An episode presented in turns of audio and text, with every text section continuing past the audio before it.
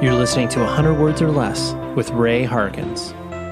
What's up, humans? Thank you for listening to this podcast about independent music and the people that create it and document it and play it and are just straight up passionate about this thing, whether it's punk or hardcore, or indie rock or pop punk, whatever genre bifurcation you're talking about. That's what we do here. So thank you for joining us on another week of travails and conversations with people like that.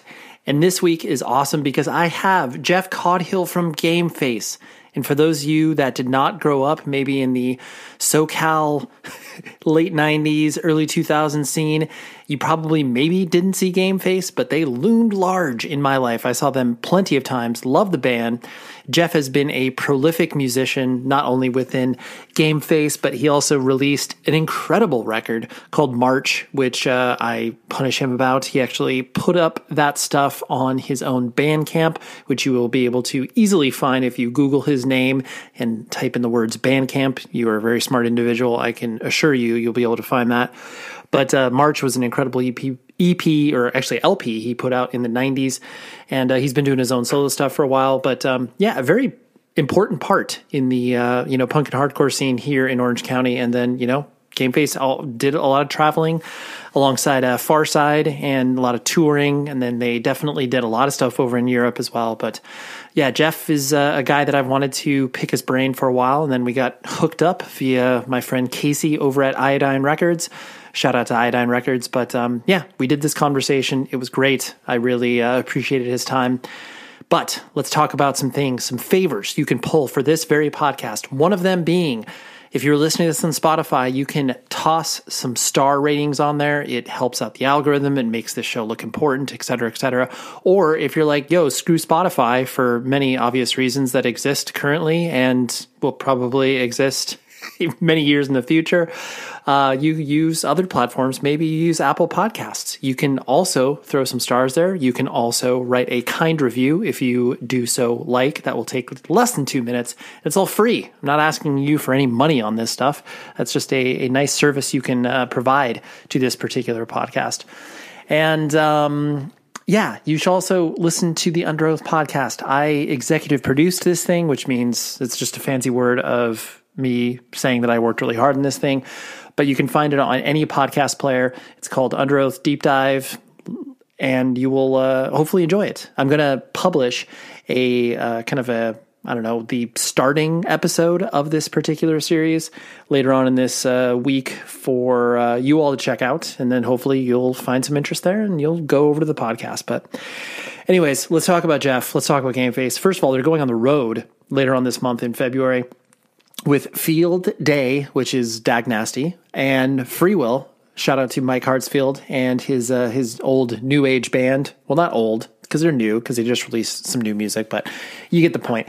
They're playing some shows here around the SoCal area, and it's going to be fun. So if you are in that area, you can find them at, if I'm not mistaken, Gameface Rock on Instagram, and you'll be able to see those dates. But had a great discussion with Jeff. Like I said, Gameface is a great band. If you have never listened to them, go dive into their records. They've put out a lot of stuff, on Doghouse and Revelation, and on Dr. Strange records. 3D Get Ready is a really, really good record.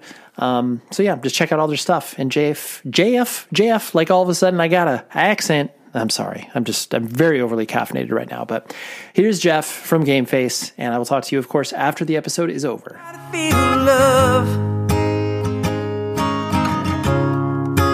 what can I do? All filled up with old blood.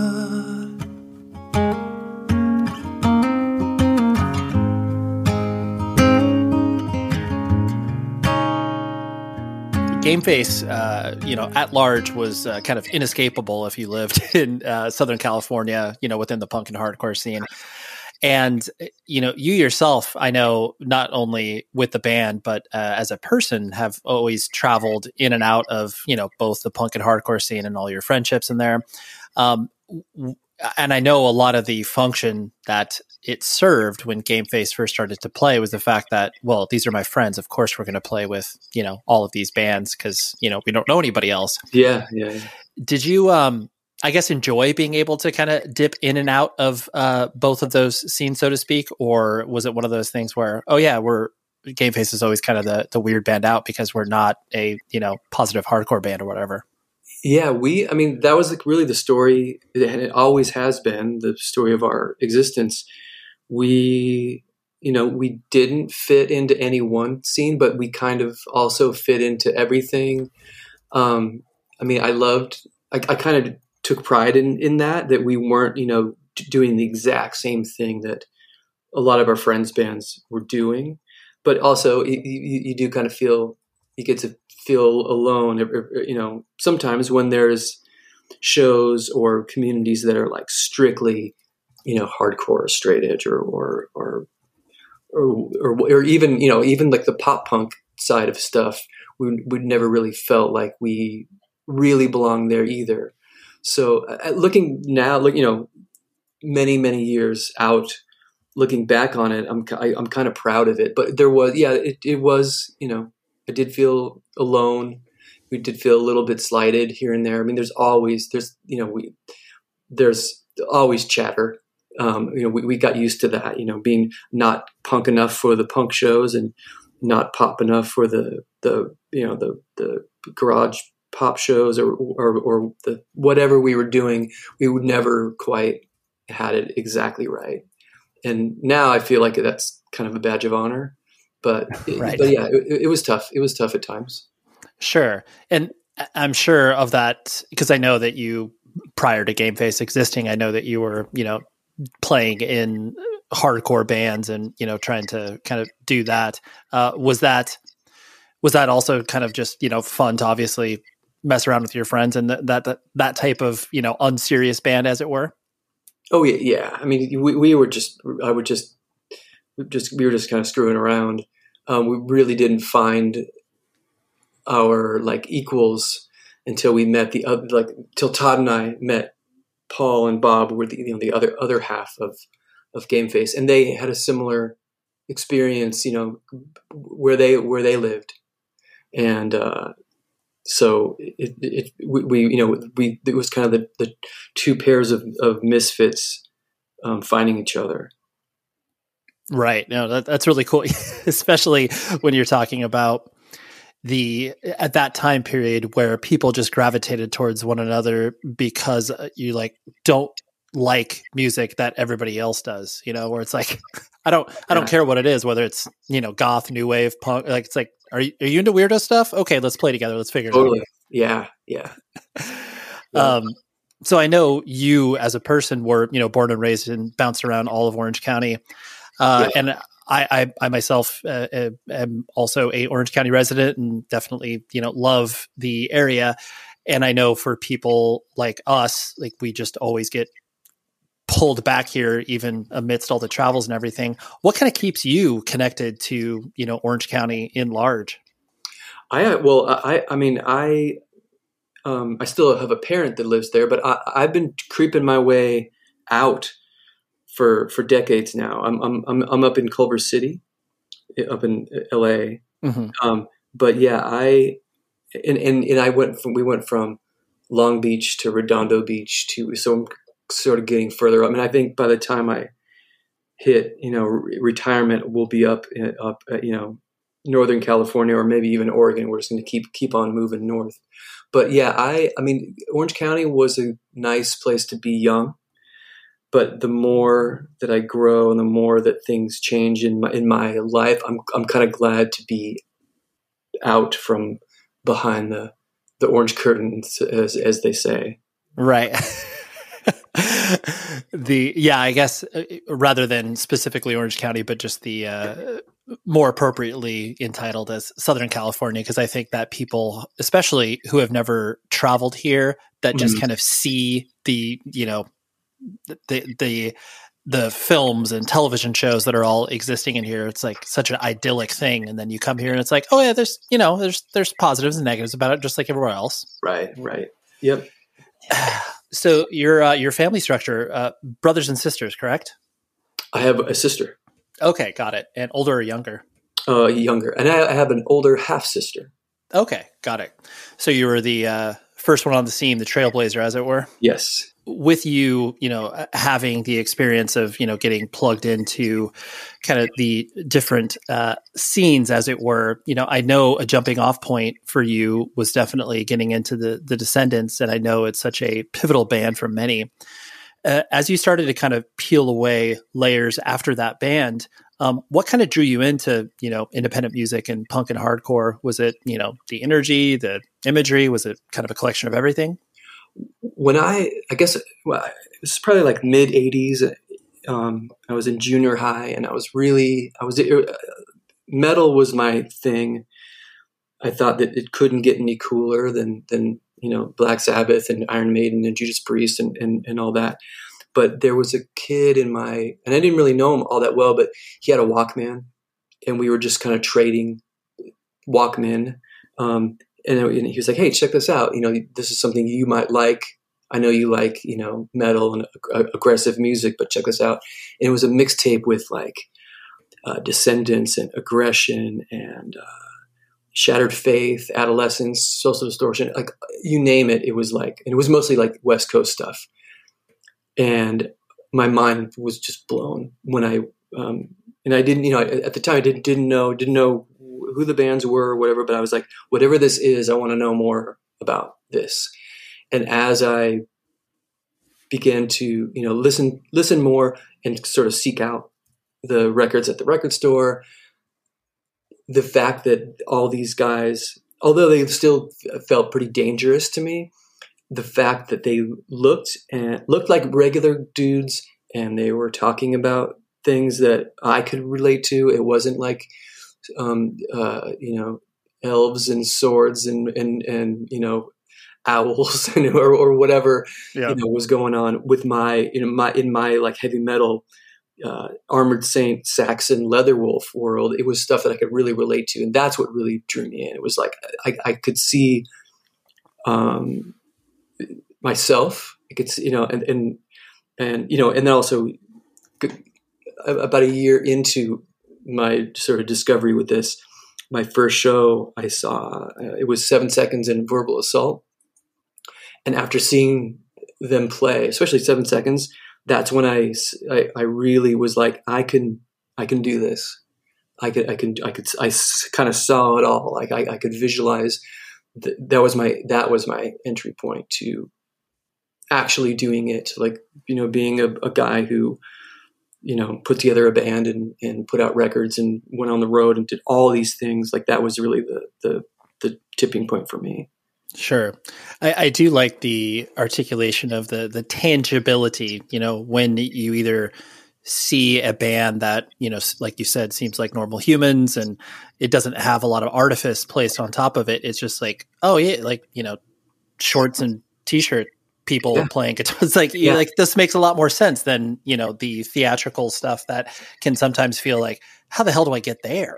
Yeah. Yeah. It seemed to me like, music only existed on this very rare island, you know, and you had to be, you know, only rock stars were playing music that I liked. Yeah. But this was different. And then from all the, you know, the sort of West Coast punk broke into, you know, as we know, many subgenres in there, and then all the really local stuff like Big Drill Carr and Electric Kool-Aid and Sam I Am and Jawbreaker and bands like that. And then at the same time, I was discovering all kinds of indie rock stuff that I loved, and you know, REM, you know, ended up being sort of like one of my all-time favorite groups. And so anyway, it really, when I found out that there was cool music that I could actually relate to that wasn't, you know, outside of my heavy metal world in 1985, 86, that's when the world sort of opened up to me. Right. And I know kind of attached to that as well, I know you were into skating, and that's definitely a very good entry point to a lot of different, you know, bands, oh yeah, and styles of music as well. Yeah. What You know, what sort of kid did you kind of find yourself being, like, once you started to, you know, go into junior high and high school and stuff like that? You know, would you classify yourself as, you know, outgoing? Were you, you know, into sports? Were you an indoor kid? Where were you finding yourself? I definitely was like I was an art kid that also played sports. I did, you know, throughout high school up until my, I think, yeah, up until my senior year, I played sports.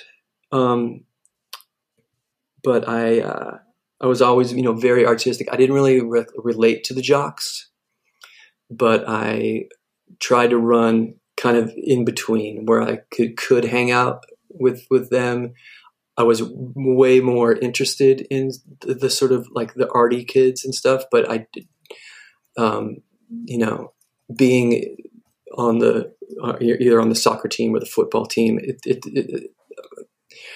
it wasn't as easy to sort of jump cliques back then, but I really do feel like I tried my best to run in between those two groups, and I didn't like the idea of everything being so.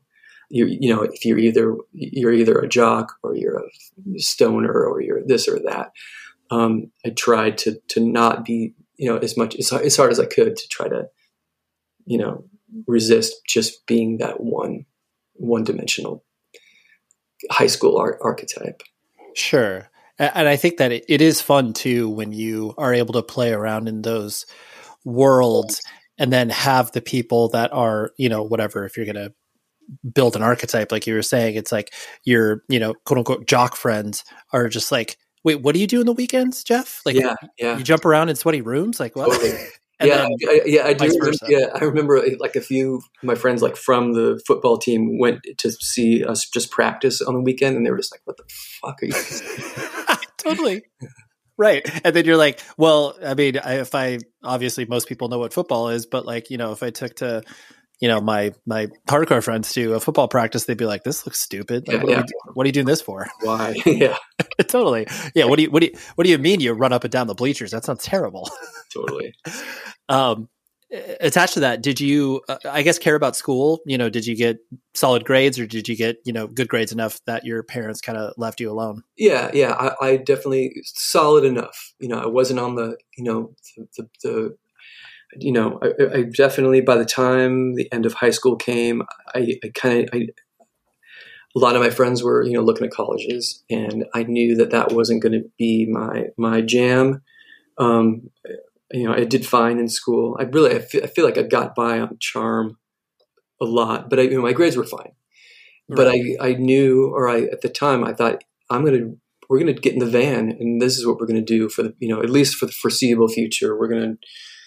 We're gonna explore the country and just go to junior college for a while, and that's what I did.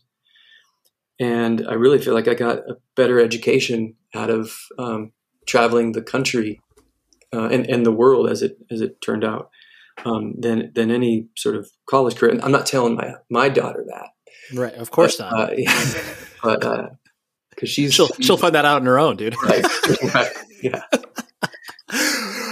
And so, as you started to, you know, bring these things that were probably pretty foreign to your parents, as far as, you know, going to shows and playing in bands and stuff like that, were they generally supportive, or were they concerned about the road that their son Jeff was going down? Yeah, they didn't get it. They were kind of freaked out. I mean, even, you know, early, you know, like sort of midway through high school, me and my friends, we see shows at Fenders, and Fenders is I mean, I don't know if you went to shows there, but it was a pretty rough place. And I would come home like just soaking wet from either sweat or from being hosed down by the bar. Or anyway, they did not, whatever they knew about this world, they did not like it. They definitely didn't understand the music. They didn't think, or didn't have any reference point to know if we were any good anyway, and just sort of trusted that, you know, this is fulfilling me in some way. They were cool. They weren't like, hey, you know, they never said, this is a terrible idea and we don't want you to do this. But I definitely get the impression that they did not get it until long, long after it ended up being like a thing that I could actually show them. Oh yeah. Like I went to all these countries and my band played in my band's records are in the store. And actually my mom has told me this story a few times. I think the validating moment, and this came like a really long after, this is like, we're already on Revelation and our records are in stores and we're kind of a real band, but she was in like a Nordstrom and they play music videos at the Nordstrom rack or the hipster. This is like in the late 90s. Yep. But so the video for My Star came on, and it's like on this huge screen in the thing, and she's like, "I know that. That's And then she had to tell everyone in the store, "That's my son." And so that was, and she told me that she said that she was, unannounced, and it just happened to her. And I think that's when it sort of clicked, like, "Oh yeah, this is actually something, this is real. This is I mean, no one's getting rich off of it, but it's certainly a validating." Artistic endeavor, and she was like, "Okay, I get it. This is pretty cool." Hey there, fine humans. You need to put clothing on your body, and that clothing should be of a band shirt variety, because I am extremely passionate about band shirts and the place that you should buy them. And not even just shirts. We're talking hoodies. We're talking everything is at rockabilia.com, and use this code 100 words or less. That's the number 100 words or less. That gets you 10% off your entire order. And you will thank me, because you will find so many amazing things for you to put on your body, for you to put on your friends' bodies, all of those places, because band merch is the life's blood of this music industry. And what makes Rockabilia special? They're independently owned and operated. All of this stuff is officially licensed, which means the bands get paid. That's incredibly important, because in this day of the bootleg community, that is not what Rockabilia traffics in. Bands get paid. Everybody wins in this scenario. And it's all shipped from the Midwest to you lickety-split. Go to rockabilia.com, have fun, search all over the website, high and low, for your favorite band merch, for your brother or sister or mother or father or grandfather. I don't care who it is. You'll be able to find something. Rockabilia.com, 100 words or less is the promo code, 10% off, and have fun buying all of the band merch. Honestly, it was funny. I was going to interrupt you and say that the most validating moment was like maybe when you got a write up in the OC Register or something like that. Because like there's nothing more real than, I mean, I really like your example, but just like when the world that, parents exist in, when our world like clashes into it in some way, shape or form, even though, like you said, getting your video played in Nordstrom, like, yeah, that's a cool thing. But like you said, this is not, oh my gosh, we got some new fans. Because it's like, no, you don't know that. Yeah. That's incredible though. Yeah. That's good. Yeah. For boomers to see that's like, oh, you're in the newspaper. that must mean that you're legitimate. Right. Yeah. Absolutely, for sure. And so I attached to that as well, the kind of life path, like you were saying, once you got subsumed by music and wanted to play in bands and, kind of do that whole thing, was there, I know like clearly you have carved your path out from a design perspective and have done so much work, for a lot of different things across the years. Was design kind of part of your interest at that point as well, where it's like, oh, maybe I can do this as a quote unquote career, whatever that may be? Yeah, I looking back, I didn't have like a plan exactly of how this was going to work out, and it worked out pretty nicely. I'll be definitely first to point out how fortunate I've been, but yeah, all along, like I never really had stars in my eyes about being a career musician. I just didn't feel like, honestly, I just, especially as far as Gameface was concerned, I just didn't think that it was not even possible. Right. Totally. Yeah. That wasn't going to happen for us. I wanted to keep music in my life, no matter what, no matter how, but there were a few years where it's like, all I want to do is the band. I know this isn't going to last, but we're going to do it. But then, you could come to a crossroads where you have a family, there's all these the decisions to make. And I knew that I always knew that, the graphic design and some sort of career in advertising, whatever, that was going to be my real path. And that's why the college that I did go to, that's what it was for. And, but I learned, I really owe a lot to the record labels that I was on and worked for, on and off throughout all of the 90s, just learning how to do it. And so, yeah, for a while, everything was all sort of together. It was like, I worked at Revelation. We were on the label, or I worked for, some other record label. I worked for lots of other little labels, just kind of scraping together work. But all that sort of led me to an actual career in graphic design, working for the movie industry, which pays a lot better than indie rock.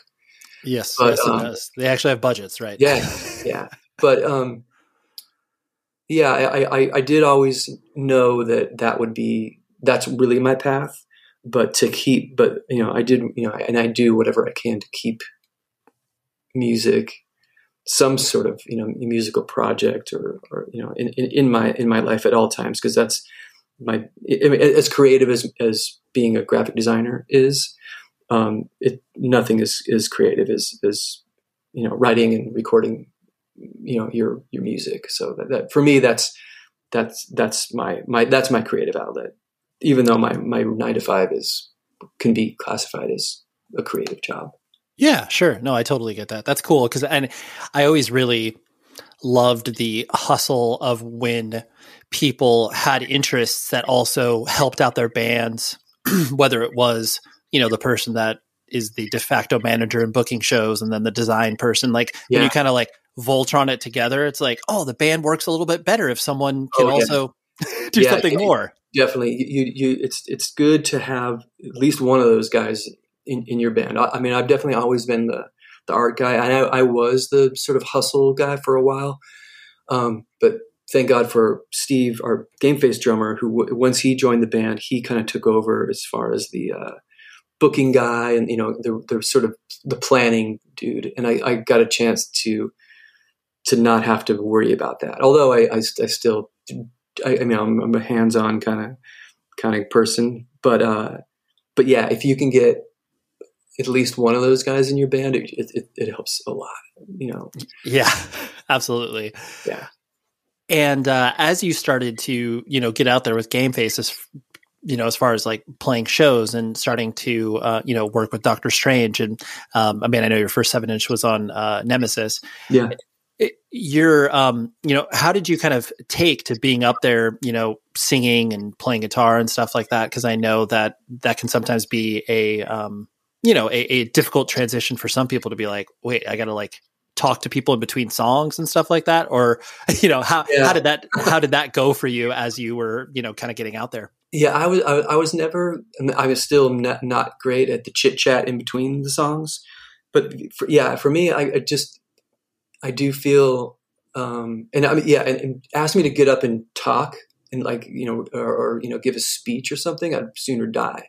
Right. But having your bros, having your band with you, that had always helped me, kind of get over any sort of weirdness that would come with that. But yeah, and now we've been been doing it enough, or I've been doing it enough. As long as I've got my band with me, I feel great. I actually, it's been years. I miss doing anything like that. Getting on a stage and playing loud music. But yeah. Early on, it was weird, but the scene was so young, and we were all, we're just as green as the next. It was just sort of, we all kind of helped each other, just do this stuff, be expressive, and yeah, it wasn't really about performing. It was a community, and not. I'm not performing for you, but I'm interacting with you. That's a good way of putting it, because I especially too, where there has to be some level of confidence getting up in front of any group of people to be like, hey, watch me for 30 minutes as I yell at you terribly or whatever. Yeah. But just that idea of, like you said, it's the way that you interact, where it's like, you person in the crowd could do this as well. I just decided to do it maybe earlier than you did. And I think that's what is kind of the level playing field that you can feel comfortable getting up there and doing your thing. Yeah. Yeah. Yeah. I know that, when you were, especially when Gameface was kind of getting their start, I know that many of your friends, Orange County straight edge hardcore kids, did you actually ever claim edge yourself? Were you part of the straight edge scene from that perspective, or was that just something that you kind of traveled around in? Yeah, I never X'd up or anything. Although I was fairly straight edge, as I didn't drink or do drugs or anything like that. I just, and that, it wasn't really those rules weren't sure. really for me, but certainly nothing against growing up like that. And I think it's kind of a pretty great way to be. But yeah, but I never felt like super compelled to claim that. Yeah. The only reason I ask is not so much to, be like, oh, why weren't you ever straight edge, Jeff? But it was just it is interesting when, certain scenes just really consume everybody. And it's like, you traveled so deeply in it for you to retain the fact that like, oh, I'm just not that label. It's not me. That does take a sort of step in the I am building my own identity route, rather than you just being like because you could obviously have claimed edge, and then so many people when they turn 21 they're like this is not really for me anymore. and being in the band that I was in, like we it was hard to claim any sort of one identity, so it didn't make a lot of sense to me. Yeah, sure. I know with 3D Get Ready, that was kind of my first entry point to Gameface. I was aware of you guys, but that was the record that kind of took me in. And I know that record was definitely, steeped in tragedy as far as the, your original drummer committing suicide. Yeah, But then that record was also kind of the impetus that got you guys moving forward more, quote unquote, or air quotes right here, professionally speaking, where, people were recognizing what you were doing, and more than just kind of like, oh yeah, they're just that, cute little Orange County band that plays shows occasionally. Yeah. Now it's like, let's get out there. Did you, cause I know it took you some kind of convincing to kind of continue the band after that. Did you feel, that momentum after that record started to, impact people in a certain way? Yeah, definitely. And I feel like we were out of tragedy, we were sort of given this gift to be vulnerable and to I remember, really just, talking to a lot of people, connecting with a lot of people after that, after writing that record and after touring on that record. And that really, I kind of felt like we found our voice, and I had a lot of real raw conversations with a lot of people in the years that followed, similar things, mental health and whatnot. And, but yeah, I feel like that it sort of gave us that record and all that surrounded it. It kind of gave us our direction or our, the thing that sort of propelled us to continue to do it for so many years. But yeah, it really kind of guided us. It gave us a reason to still be, still be a band, and a reason to create and it's like, I hate to say it was like a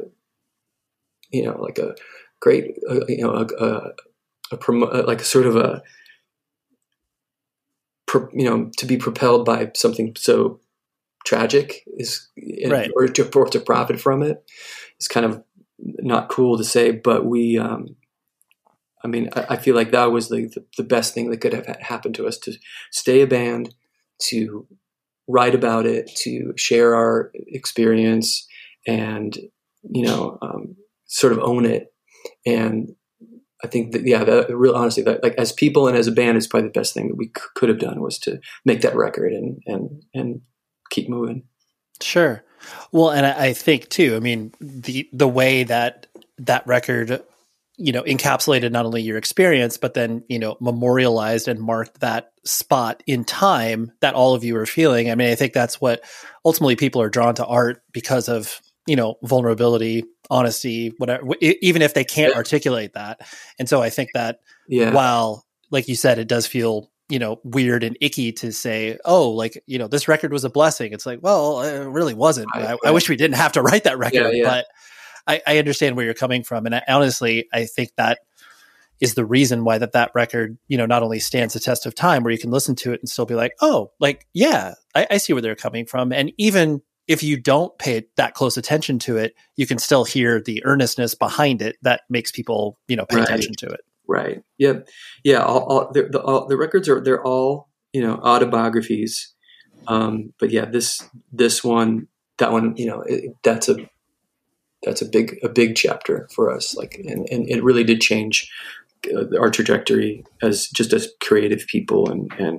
And yeah, it was an important thing. Like, our record, the album before, it was like, look at these knuckleheads just, playing these fun pop punk tunes. And then it changed us. It changed us for the better. Totally.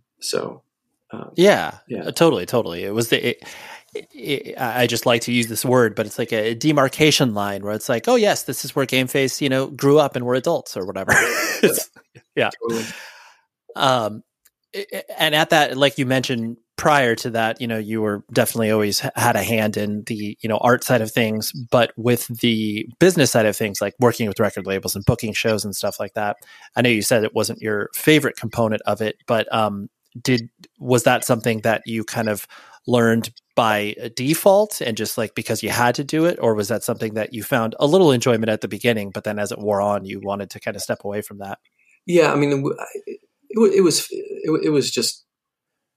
was part of the deal, and luckily, pretty much all of the quote business, relationships we've had with record labels and stuff have been, very friendly and cool.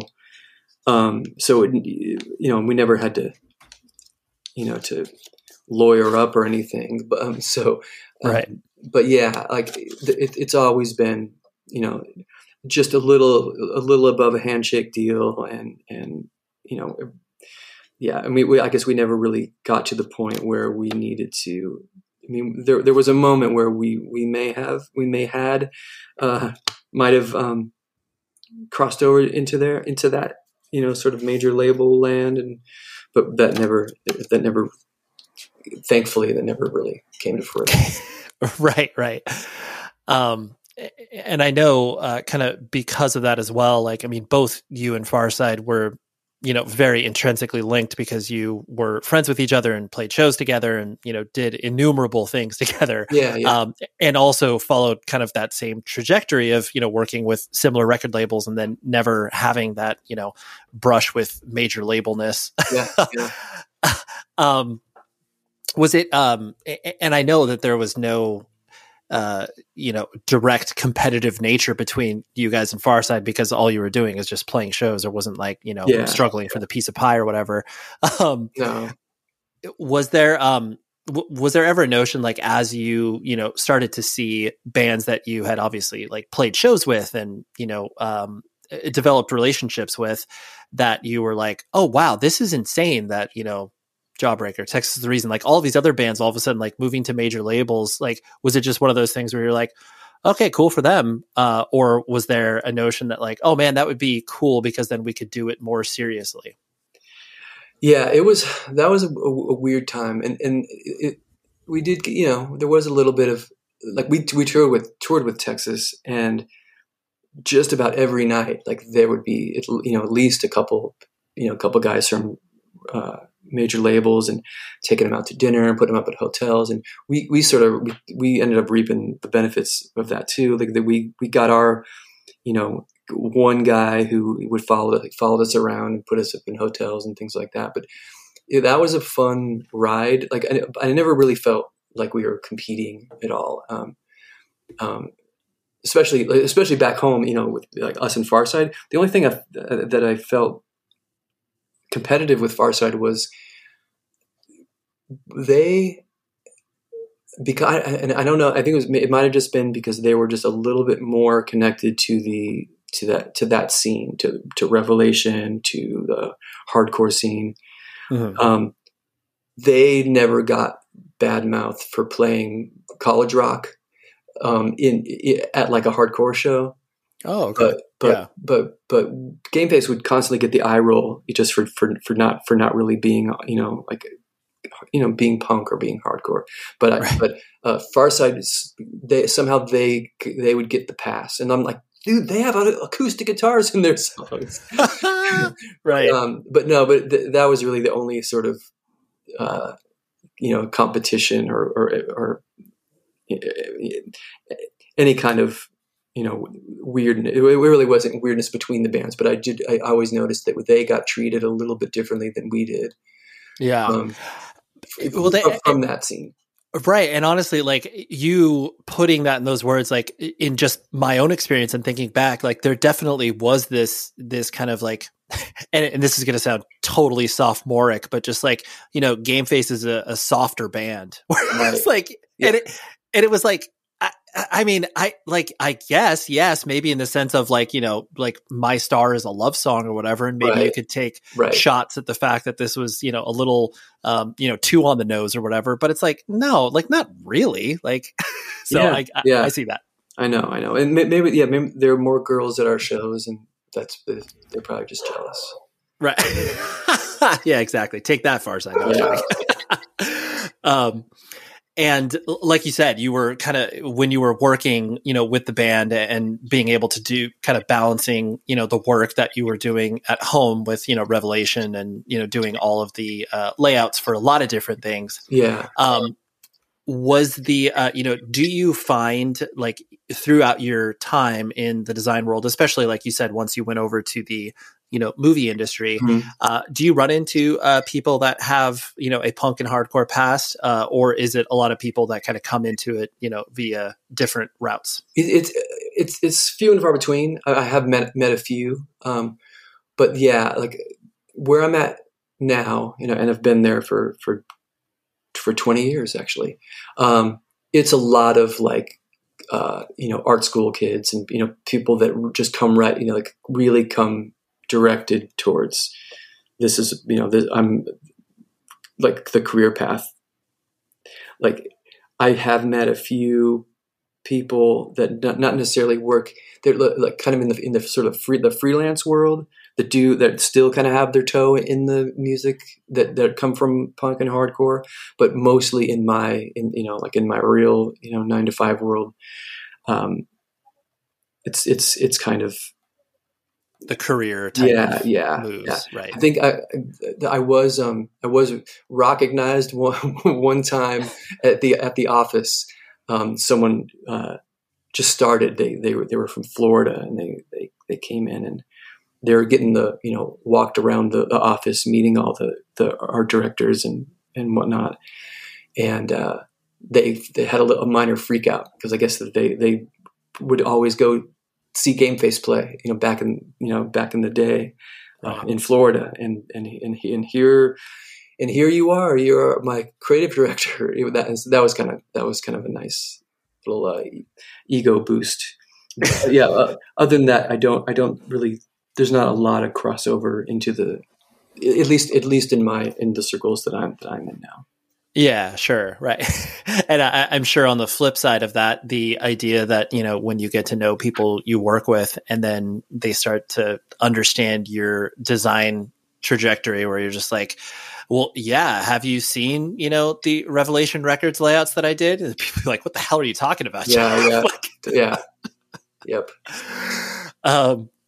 I would be mad at myself if I did not bring up the March LP because that thing is flawless. Oh, right on. Yeah, I'm still very, very proud of that. As you should be. Because I think it was prolific you have been, not only with Gameface, but obviously all your solo stuff, and you know, just the continual output that you have, because you're doing it because you obviously want to, and you are, you know, putting it out there, you know, kind of irregardless if anyone is paying attention. And I don't mean that in a bad way, of course. You're just totally. No. And that's exactly, especially now I feel like every year, we shave off a few more, or, you know, a few hundred people that aren't going to buy this next, aren't going to buy the next one. Sure. But yeah, like, and the March thing, I mean, I was really happy that that Dennis Remsing, who, you know, who was doing Network Sound and amongst many other things, he was so into the project, and because I did not. I mean, I thought that Gameface didn't really have a place in our scene, but this record was like, you know, like it was, you know, that was a real. This could be a bridge too far. Yeah, right? yeah. I'm trying to think back. Like, yeah, not many people knew what to think of it, but the ones that did, and the ones that connected to it, really love it, and I think that's great. But yeah, it was out there for, especially for our scene. And so, yeah, I'm real fortunate that we had a chance to even do it. Right. You didn't actually play any shows with that, did you? Or we did. We maybe played like 10 tops. Got it. It was short lived because, it was tough to keep all the members kind of on the same page of what we wanted to do. I was being really pulled. Like the Gameface guys did not like it. They didn't like it. And they didn't like that I was doing it, and right. I definitely got a lot of shade from some of the members because they thought it was diluting, you know, what Gameface was doing. But looking back now, I feel like one thing helps the other. I mean, no matter what you're doing, I think if you're constantly creating, I think that the other thing helps the other thing, and so. But I do understand at the time they were seeing it as you're cheating on our band, right. and right. and don't do that. Yeah, knock it off. So right. Yeah, it was definitely short lived, but yeah, I'm very stoked that it exists. I found some demos from it. Last year, or I can't remember the time, sort of bleeding together, but yeah, like I pretty much put every demo that we had, you know, in the preparation to make that record. It's up on my Bandcamp page with the album. There's like a bunch of demos and stuff from it. So pretty much everything that the band ever did is out there now. Yeah, that's cool to be able to. Yeah, I did notice that, and I thought that was a very, you know, nice bookend to that, where it's like, yeah, if you want to sample it and check it out, like, here you go. And then if you obviously are a nerd fan like me, where it's just like, oh, dude, demos, like, sweet. Yeah. So yeah, it's cool to have that. Right on. Well, yeah, I'm that's good. You are the people that we you're our target market. Yeah. Exactly. enjoy the free download. Yes, exactly. The last thing I want to hit on was the fact that, you know, I mean, obviously you're, you know, family man, you know, have, how many kids do you have? Do you have two? Just one. I have just one. Okay. Yeah. Good man. I have one child as well. And yeah, one child is the best, but, it's proven to be pretty sweet. Yes. And, you know, your daughter's releasing music and collaborating with you. And it's, you know, not only is it really kind of sweet as an outsider to be like, oh, that's so cool. Like, you know, because clearly there's that tension that exists between children and their parents once they get to a certain age. And I'm sure that, you know, there has been some of that just by the nature of human beings trying to create their own identities. Definitely. Yeah. How did you kind of navigate the world of, you know, sort of like, not only introducing her to music, but then obviously fostering like her own taste and not just being like, oh, I like these records because like my dad gave me these records and that's kind of like it, you know, like how did you kind of sort of navigate that as she was, you know, becoming conscious of music? You know, yeah, like I think like I never, or we never really, you know, like pushed anything, but there was just always, you know, obviously always music in the house, in the car, there's musical instruments in the house. There's just the access was there. And I think that was the main thing is there was access to creating, but also, you know, listening to stuff like there were, you know, I do when, you know, when she was, you know, fifth, sixth grade, discovering, you know, the stuff that she was, you know, into a lot of like that pop punk stuff. Like, her bands that she loved it when she was young, like Panic at the Disco, and oh sure, and you know a lot of those, I guess, third and fourth generation of that stuff. Yep. And I'm like, well, I mean, if you love My Chemical Romance and Panic at the Disco and all that, then you might like Jimmy Eat World, and you might like this, you know. And I sort of slid her all these, you know, the sort of precursors to a lot of those groups. And so she kind of got a good, you know, education on that. And, you know, and I took her to shows, and she was like, you know, like she really, really loved the Yellow Card record. I'm like, well, I know the bass player if you want to go. Right. And so we, you know, we did that, but as she grew up, and she liked a lot of other types of stuff too.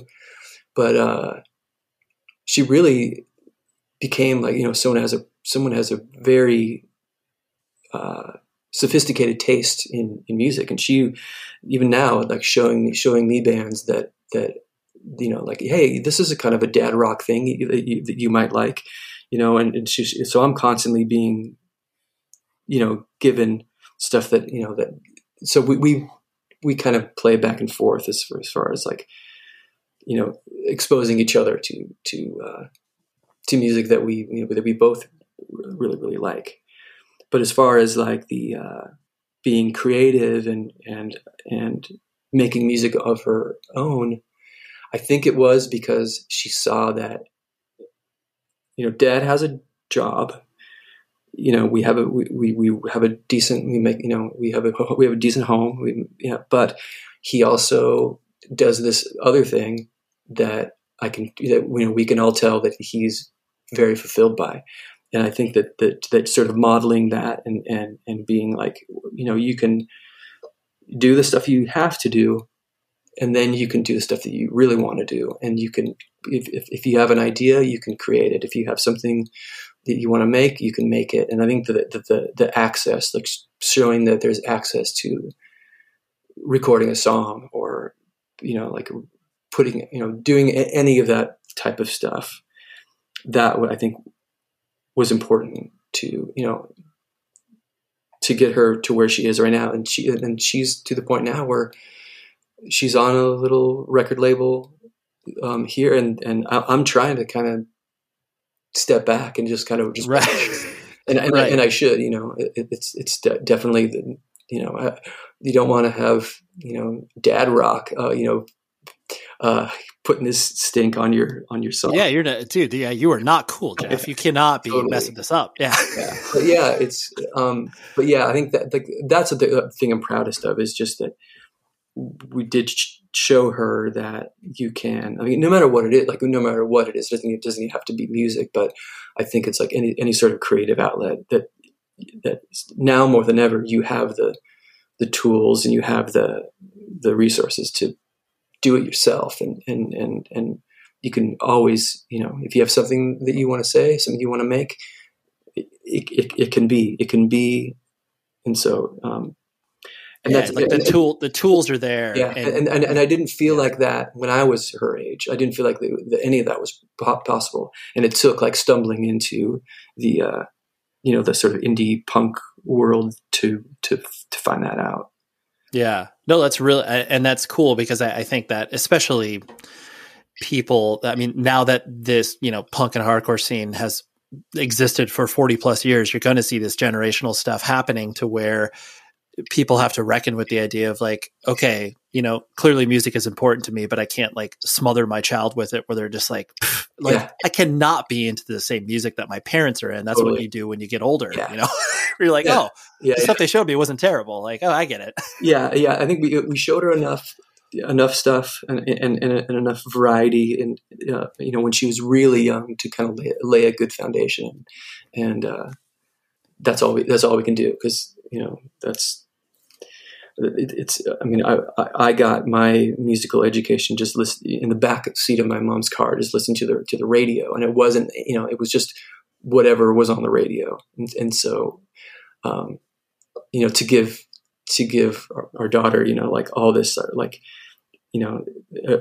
education in independent music is pretty special. Yeah, absolutely.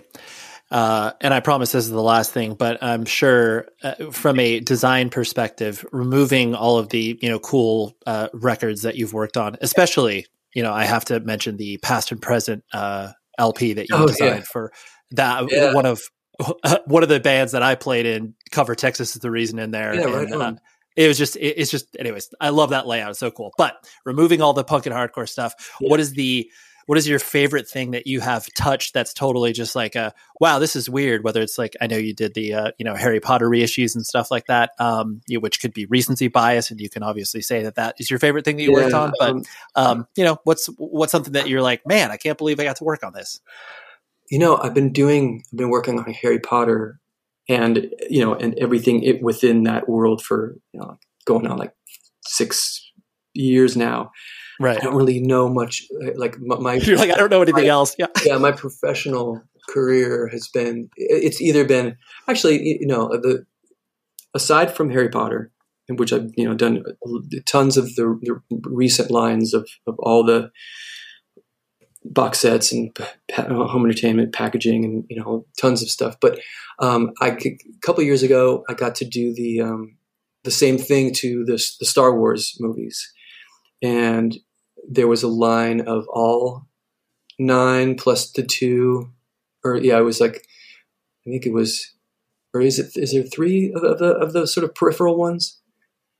Episodes 1 through 6, and then the 3 that got attached that's to, right. The relaunch of everything. That's right. Yeah. That's right. Yeah. I got the opportunity to do, basically do like an overhaul on a line look for re-releasing all of them on like 4K or whatever the latest packaging thing was, and that was actually really kind of fulfilling, to go into Best Buy or to Target and see them all on the wall, and that was pretty cool. Yeah, no, that is cool, especially too where the idea that you are given this, and I know this sounds so cold and calculating, but just like, given this IP to kind of like play around with and, do within the constraints of obviously what the project needs to be, but to just kind of be like, oh, all right, like I'm going to apply this lens of, what I did with, Gameface's first 7-inch, and I'm going to look at it like with a more professional, professional sheen. Yeah. And it's difficult, like working on an IP or something that you really are close to. Like, and you don't want to mess it up. And a near miss, I got a chance to work on like it was probably like the 10th anniversary of my favorite movie, Almost Famous. Mm-hmm. And we were doing, like this really cool this new sort of box set-y packaging thing. And I had all these ideas because I love the movie. And I had I knew everything there was to know about it. And my team at work, they weren't necessarily, literally, they were a little younger. They didn't really vibe with the movie, but this movie means a great deal to me. And I worked so hard and I did so many different ideas, and we put together this presentation. You know, 85% of it was all my stuff. And I'm like, oh yeah, I'm for sure going to get this because, and so we sent it to our client, and of course they picked like one of the other designers' picks on it. Right. Because it was great, because it was fantastic, but I feel like I was too close to the movie, and maybe a lot of my stuff was too inside or whatever. But I just, but yeah, that was like, it was definitely a nice learning experience for me, but it was a bummer because I really loved that movie, and it would have been great to be able to say that I, you know, I had something, have something in their universe. But yeah, anyway, that's. Yeah, no, that's really, it's cool. And I mean, I appreciate you sharing that experience, because I do think that there's sometimes where people can be too close to whatever it is, even if it's their own band stuff. And that's why you see people, you know, hiring out and working with other collaborators, because sometimes it just gets too sort of one-notey and you're like, yeah. Okay. The hardest thing for me to work on is Gameface stuff, because I mean, I know it so much that I don't really trust my judgment in what it, you know, what it should look like. So, but I mean, I still do it, but it is the hardest thing for me to, it's the thing that takes the longest to sort of formulate in my head. Right. Well, you're obviously carrying around a lot of baggage with that. So yeah, you're like, I know the entire history of the design for Gameface. So, you know, this is where this goes. Yeah. Well, Jeff, thank you very much for hanging out. I appreciate you letting me pick your brain and jump around all these different random things, but thank you. Yeah, right on. Thank you. Exciting stuff. Thank you very much, Jeff, for coming on the podcast. And again, shout out to Casey over at Iodine Records for making this conversation happen.